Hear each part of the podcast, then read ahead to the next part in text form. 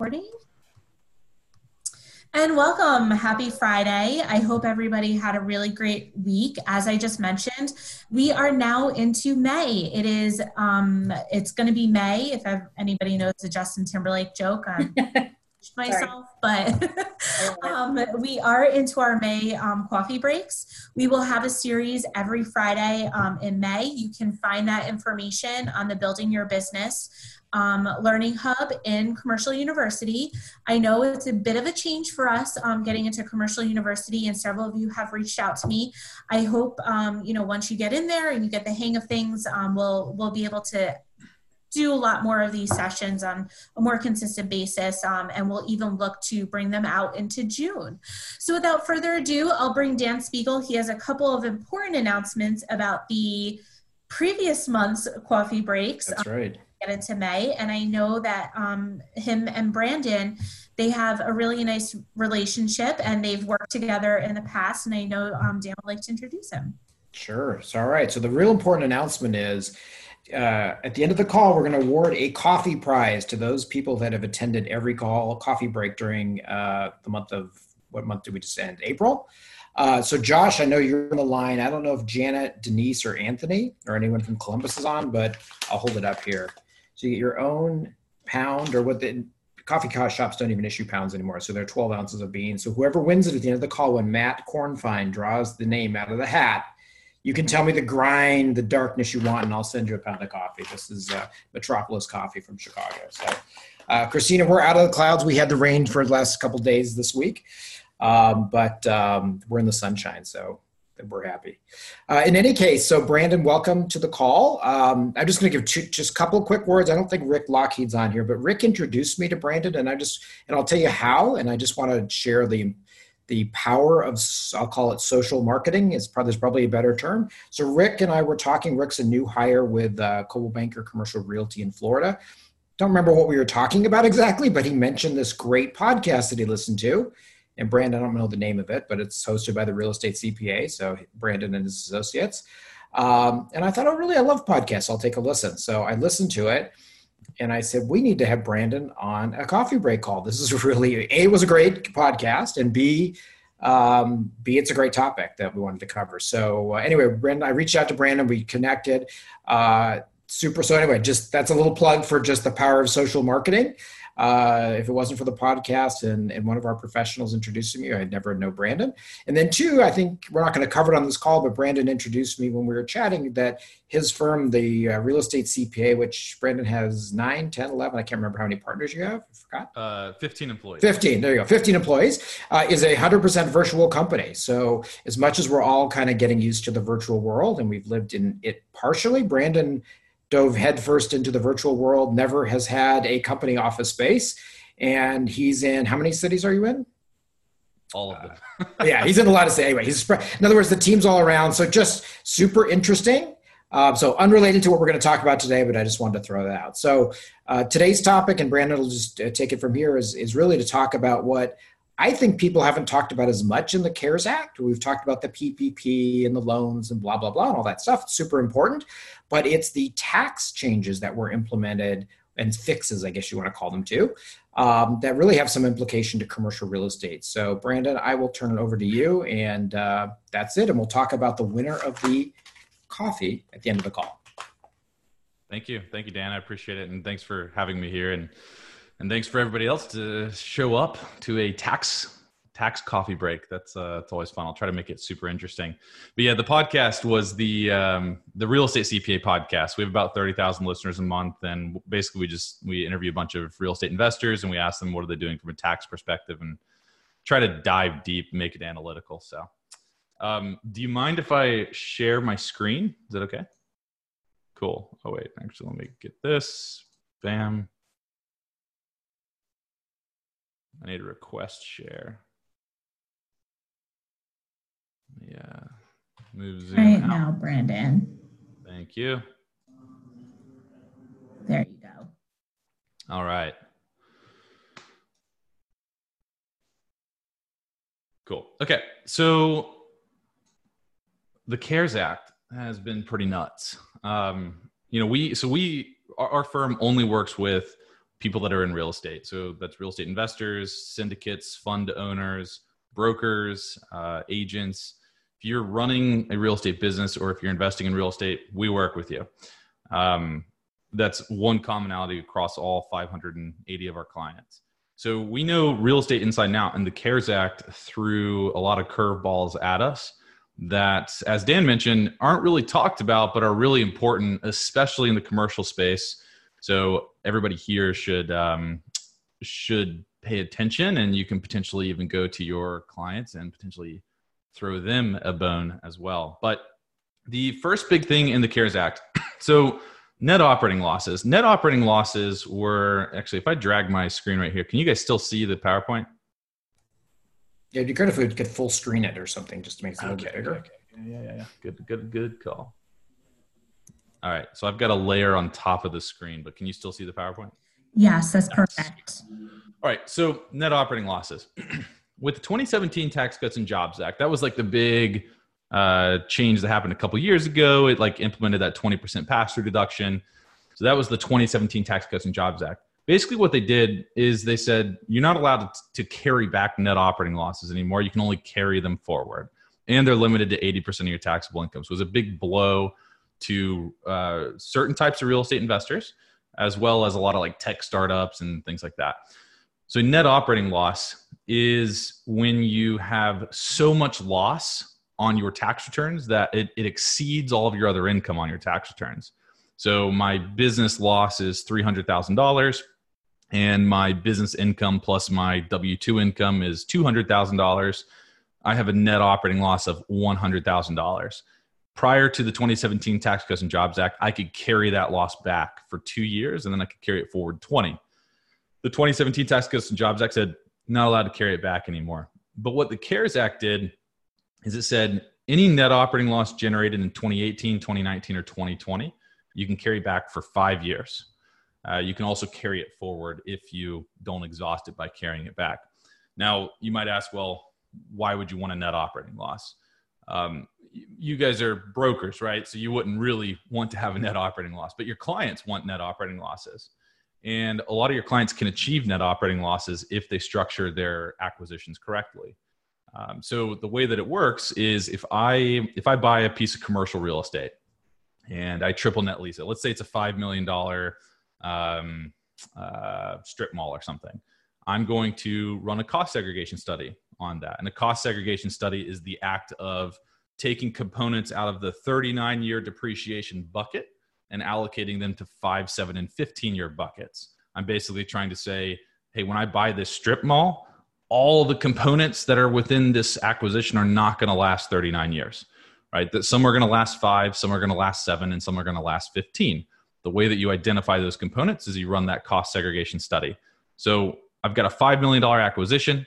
I'm going to run a cost seg study. I'm going to allocate uh, value to five, seven, and fifteen year property. And as a result, I can use one hundred percent bonus depreciation. So one hundred percent bonus depreciation is used for any, or can be used for any component with a useful life of less than twenty years. So if I allocate value to five, seven, and fifteen year property, that's all useful life of less than twenty years, all qualifies for one hundred percent bonus depreciation. On a five million dollars acquisition strip mall, I can probably allocate about a million dollars to five, seven, and fifteen year property. Now, if I'm a if I'm a big time real estate investor or even even small time real estate investor, and I've got something like this going on, that million dollar deduction that I get to take in year one, thanks to bonus depreciation, can very likely create a net operating loss. Uh, so I would be looking at the other income on my tax returns and trying to figure out what amount of net operating loss is created, if any. And if it does create a net operating loss, now I can carry that back five years. So what we're doing with our clients is we're asking, What, does, what did your twenty eighteen acquisitions look like? What did your twenty nineteen acquisitions look like? Um, do we need to amend a twenty eighteen tax return if you did have a net operating loss that was suspended? Uh, so those are very easy things. But more specifically, the strategy kind of going forward here is look at your twenty seventeen acquisitions, twenty eighteen and twenty nineteen acquisitions, and then plan for twenty twenty. And if you didn't do a cost seg study in twenty seventeen, eighteen, or nineteen, then do it all in twenty twenty. So buy more property in Q three, Q four. That's when we expect the uh, a lot more opportunities to kind of come about. So you buy more property in Q three, Q four twenty twenty. You look at those acquisitions, the twenty twenty acquisitions, look at twenty nineteen, twenty eighteen, and twenty seventeen.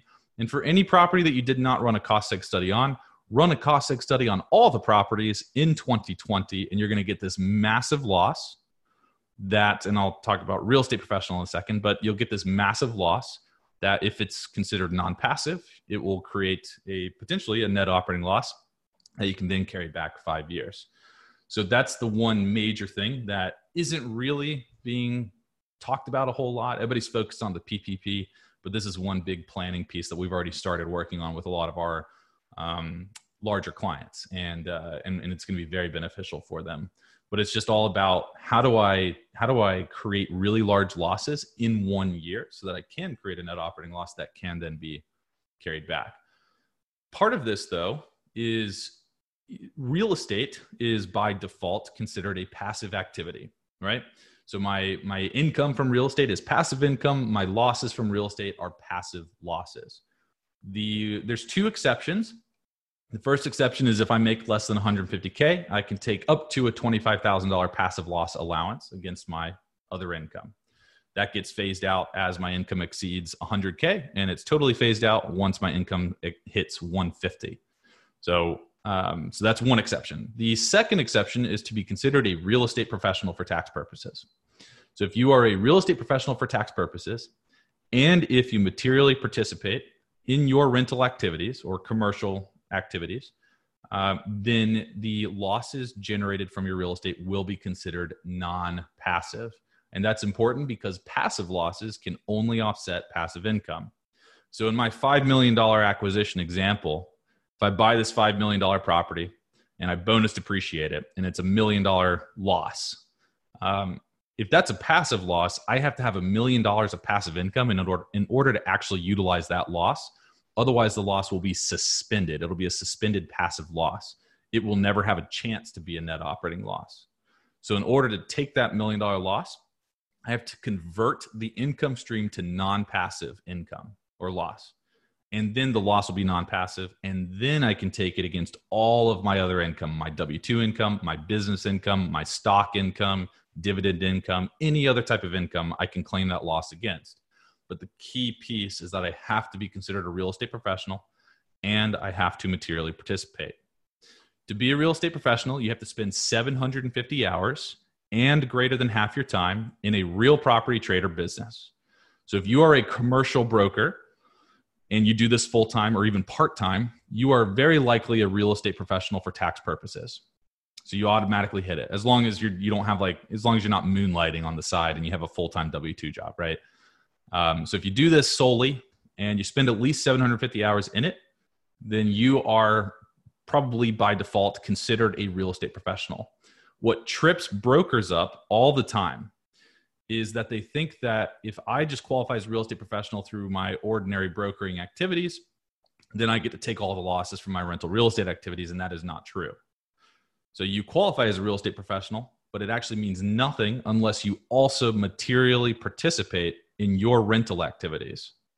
So if you have a, a real estate portfolio, say you've like three or four rentals on the side, you're doing your brokering activities, you've got a leg up on all the other real estate professionals out there that are not brokers because you you are by default qualifying as a real estate professional, but you're also going to have to show the I R S that you materially participated in your four rental activities in order to convert the losses to non-passive. Um, and once you can do that, Once you can do that, you have a lot of power. You have a lot of power to eliminate your income. So you guys can qualify for this type of stuff, but your clients can too. Uh, and if you're if you're helping clients through any sort of acquisition or anything, I would, uh, you know, you have to be careful, of course, giving tax advice.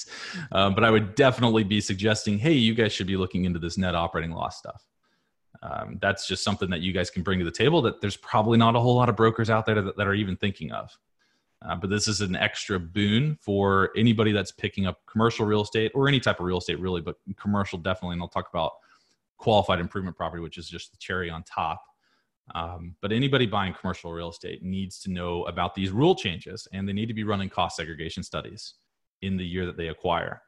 Now, this is all expiring at the end of this year. So time is of the essence, right? Starting January, if you if you make an acquisition January first, twenty twenty-one, none of this is going to apply. So needs to, needs to happen by the end of this year. The qualified improvement property piece was big time for commercial real estate.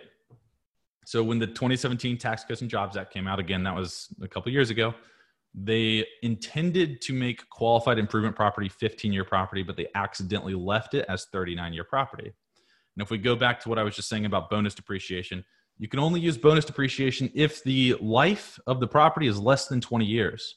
So that meant that all this qualified improvement property was no, no longer allowable for bonus depreciation. But the CARES Act changed it and changed it retroactively to twenty eighteen. And basically said, if you have qualified improvement property, retroactive to twenty eighteen, it should be treated as fifteen-year property. And now it's eligible for one hundred percent bonus depreciation. So what do you do? Well, if I were you, I would go to all of my clients that might have had qualified improvement property in twenty eighteen and definitely in twenty nineteen. And I would say, did you know about this rule change? Has your C P A contacted you yet about this rule change? I, I, I remember that you told me about doing improvements to the interior of this property. And I just wanted to make sure that you understood that there was a change in the CARES Act. You should go talk to your C P A about how to capture this. It's huge. It's huge. Qualified improvement property is any interior improvement that is not structural. So if I buy Burger King and I rehab the kitchen, most of that kitchen is going to be qualified improvement property. And again, all we're doing is we're just, we're identifying ways to add a ton of bonus depreciation. So I could, I could spend five hundred thousand dollars on kitchen upgrades in a Burger King. And, and in the past, in twenty eighteen, I couldn't take it. I had to depreciate it over thirty-nine years. But now with the CARES Act change, I can retroactively write that off and I can claim a refund for it. It's huge.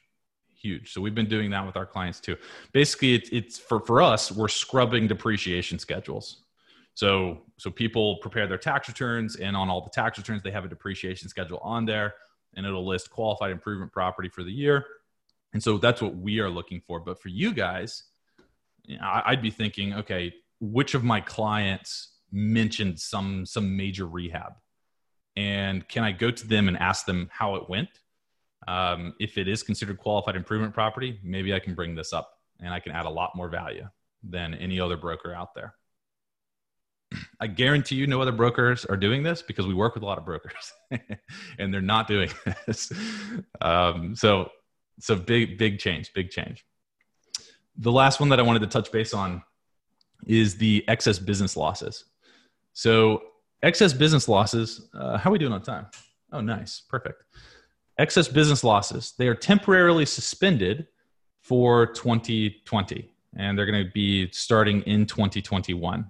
Now, this is why I was saying all of this stuff has a time limit on it, and it's ending twenty twenty, primarily because of this rule. An excess business loss is any loss in excess. Sorry, a, it's, it's hard to explain.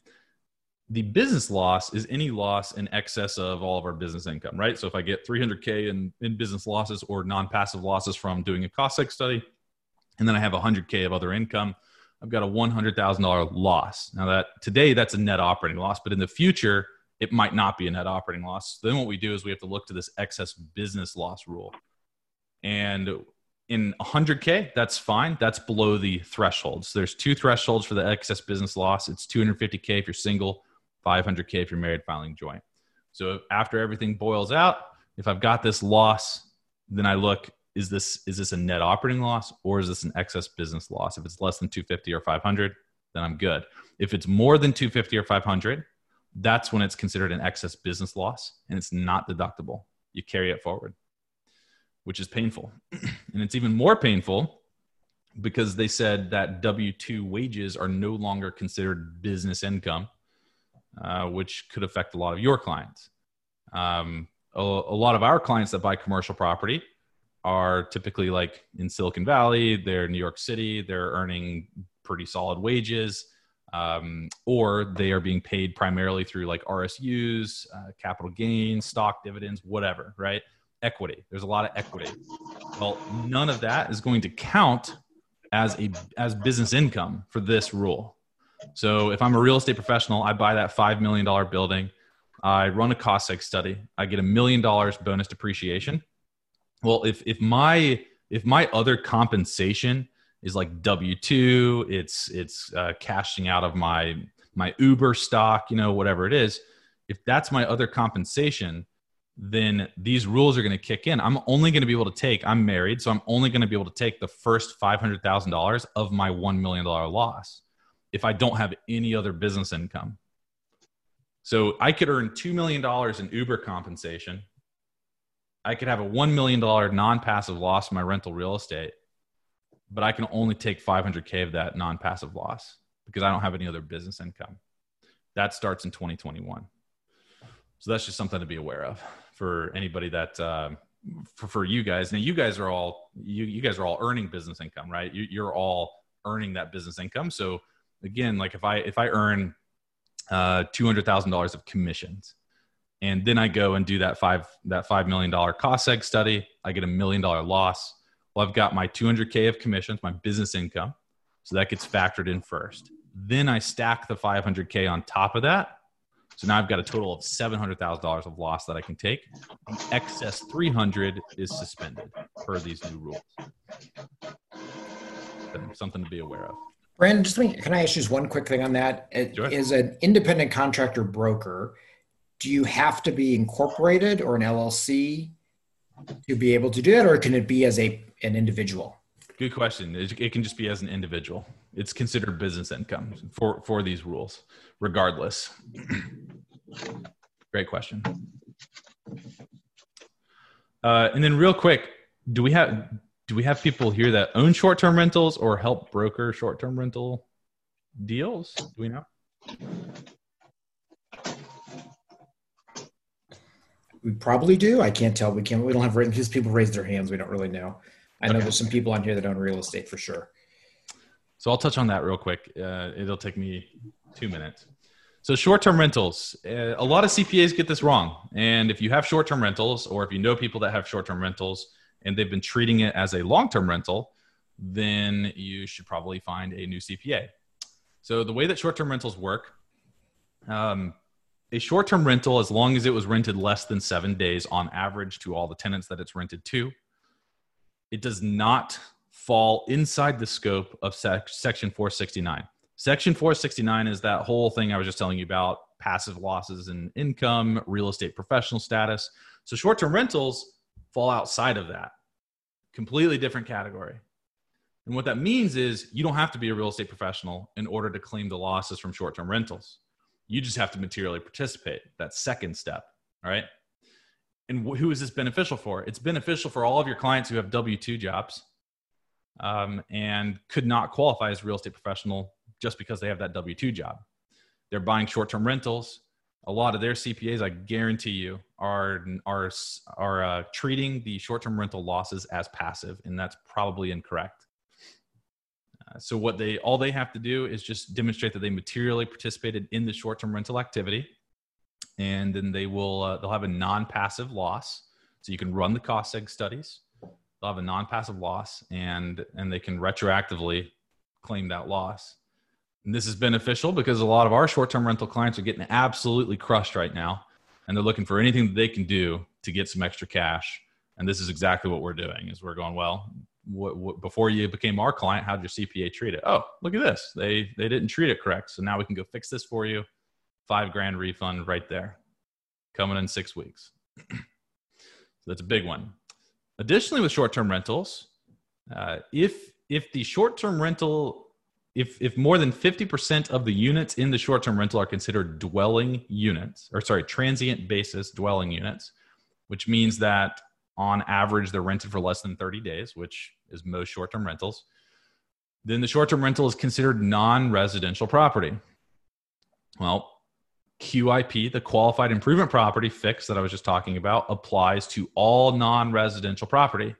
So even though you would probably consider a short-term rental residential, the I R S does not in most cases, which means any improvements that I make to my short-term rental that are on the interior and are not structural are considered Qualified Improvement Property, which means that going back to twenty eighteen and twenty nineteen, I can amend those tax returns and claim one hundred percent bonus depreciation for any rehab amount to the interior uh, of my of my short-term rental. So it's just a, just a couple things there. So you know, the, the the if I were you guys, the first thing that I would do is assess who's my client. Do I have, what are they buying? Are they buying large commercial properties, mid-sized commercial properties, short-term rentals? All of that's non-residential, right? Then I would say if it's non-residential, I'm going to go remind them about the qualified improvement property changes. Just send them a little note saying, hey, I, I just got off this coffee chat and there was a C P A talking about qualified improvement property. Um, I remember that you told me about this rehab that you were doing or you're planning to do when we went through this acquisition. Just wanted to see how that went and if it was if it was booked as qualified improvement property, because now the CARES Act says that you can one hundred percent bonus depreciate that. Then I would be talking to all my clients going into twenty twenty here about, uh, as they are going through any sort of acquisition, I'd be asking them, do you plan to do a cost segregation study? And they might say, I don't know what that is. You say, well, I wouldn't necessarily try to explain it to them. You don't want to be caught giving tax advice, but you can ask questions and you can help guide them along the way. And I guarantee you that there are not a lot of brokers doing that. And that's it. Cool. And just so uh, before we take questions, Christina, there, we are going to have a cost seg uh, presentation uh, in a couple weeks. So we can get into that deeper dive.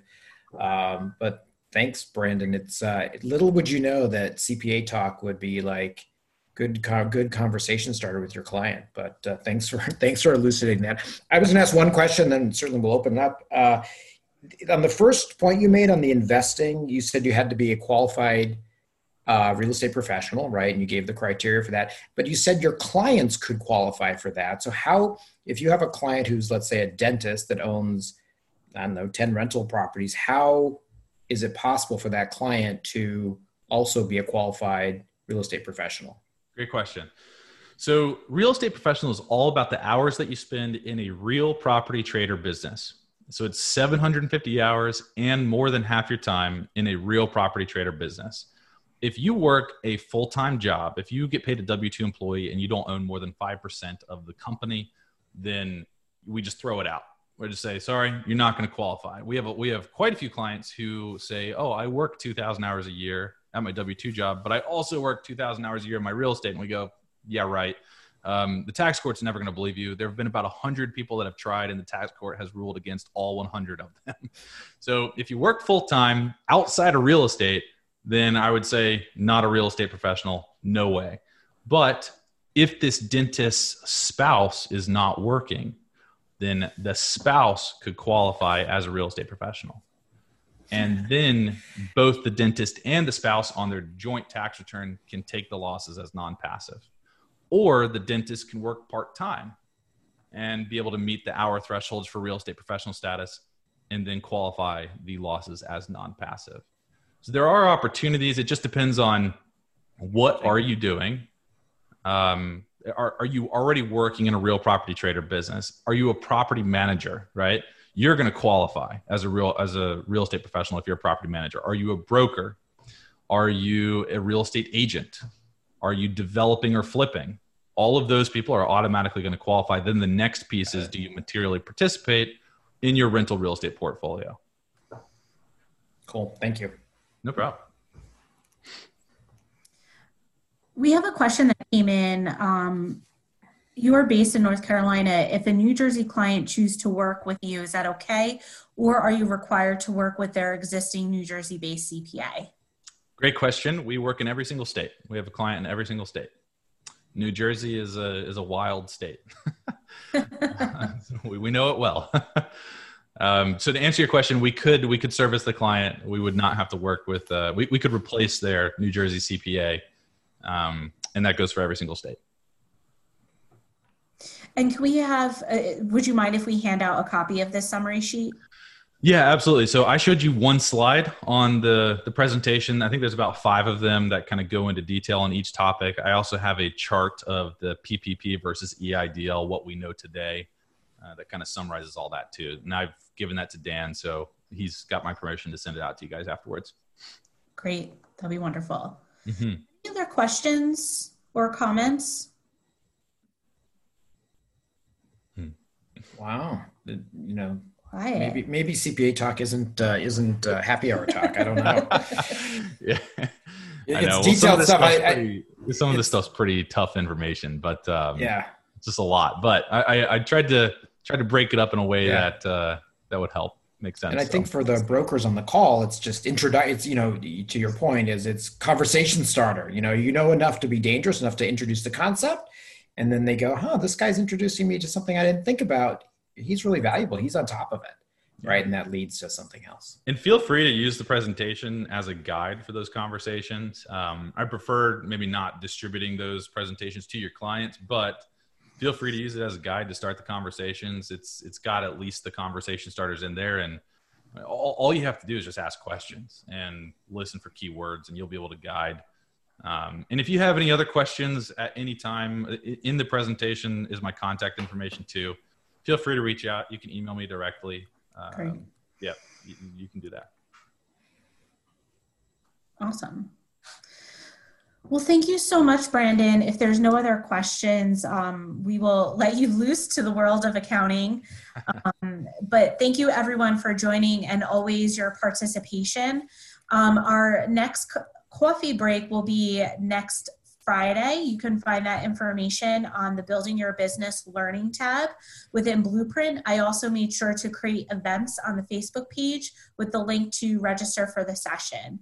Um, so we'll make sure that we keep putting that um, at the forefront and making sure that you know what topics are on what date. Um, but we have a really great agenda for the rest of the month. We will be doing two um, conversations on a Monday, which is the eleventh and the eighteenth, I believe. Um, so no one hour session this Monday. And then we will have our coffee break every Friday in the month of May. Um, so feel free to look through that all in the Building Your Business Learning tab within Commercial University. Cool. Well, thank you so much, Brandon, for sharing your insights. Um, I know that accounting may not always be, or C P A work may not always be the most exciting, but I think it's very relevant um, in how we need to think about our own business, but also how we need to change that conversation um, for our clients or potential clients. So thank you so much for sharing those insights. And as always, Dan, thank you for joining us and sharing your insights. And we'll make sure that we get that pound of coffee out to the right people. Yeah, Matt's going to draw. Is Matt on the phone still? Oh, that's yep. right. We still have to draw. Matt? All right, yep, Matt. I'm do you here. want to draw? Do you want to draw the winner and see if they're here? Sure. Brandon, will you don't do. qualify. You didn't show up for all four calls. So, so we've got a list of five people uh, who have attended every meeting so far. So I'm going to put them into our little C B C hat here. Whoop, the green screen not coming through.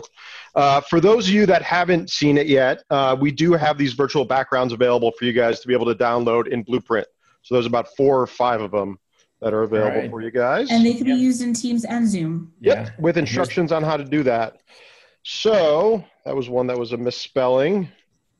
The winner is Anthony Marinitis. The Ooh, Columbus. I don't know if Ant will qualify anybody in his business there. I don't know yep. if Anthony's on today's call. But all right, I'll follow up with Anthony. Is he out there? No, I don't, I don't see him. They didn't join today. All right, I'll contact them. They've been on every call. Yeah. Um. So I'll contact them. Ruth and, is on. And make, oh, there you go, Ruth. You'll you can. We'll work with you, and you can pick your uh, coffee uh, darkness and uh, blend of mm-hmm. your. And I'll send it out to you guys in Columbus. So cool. Thank you guys for having me. I all right. It. Thank you all. Take care. Have a good uh, Friday. Thanks everyone. Have a wonderful weekend. Thanks, Christina. Bye.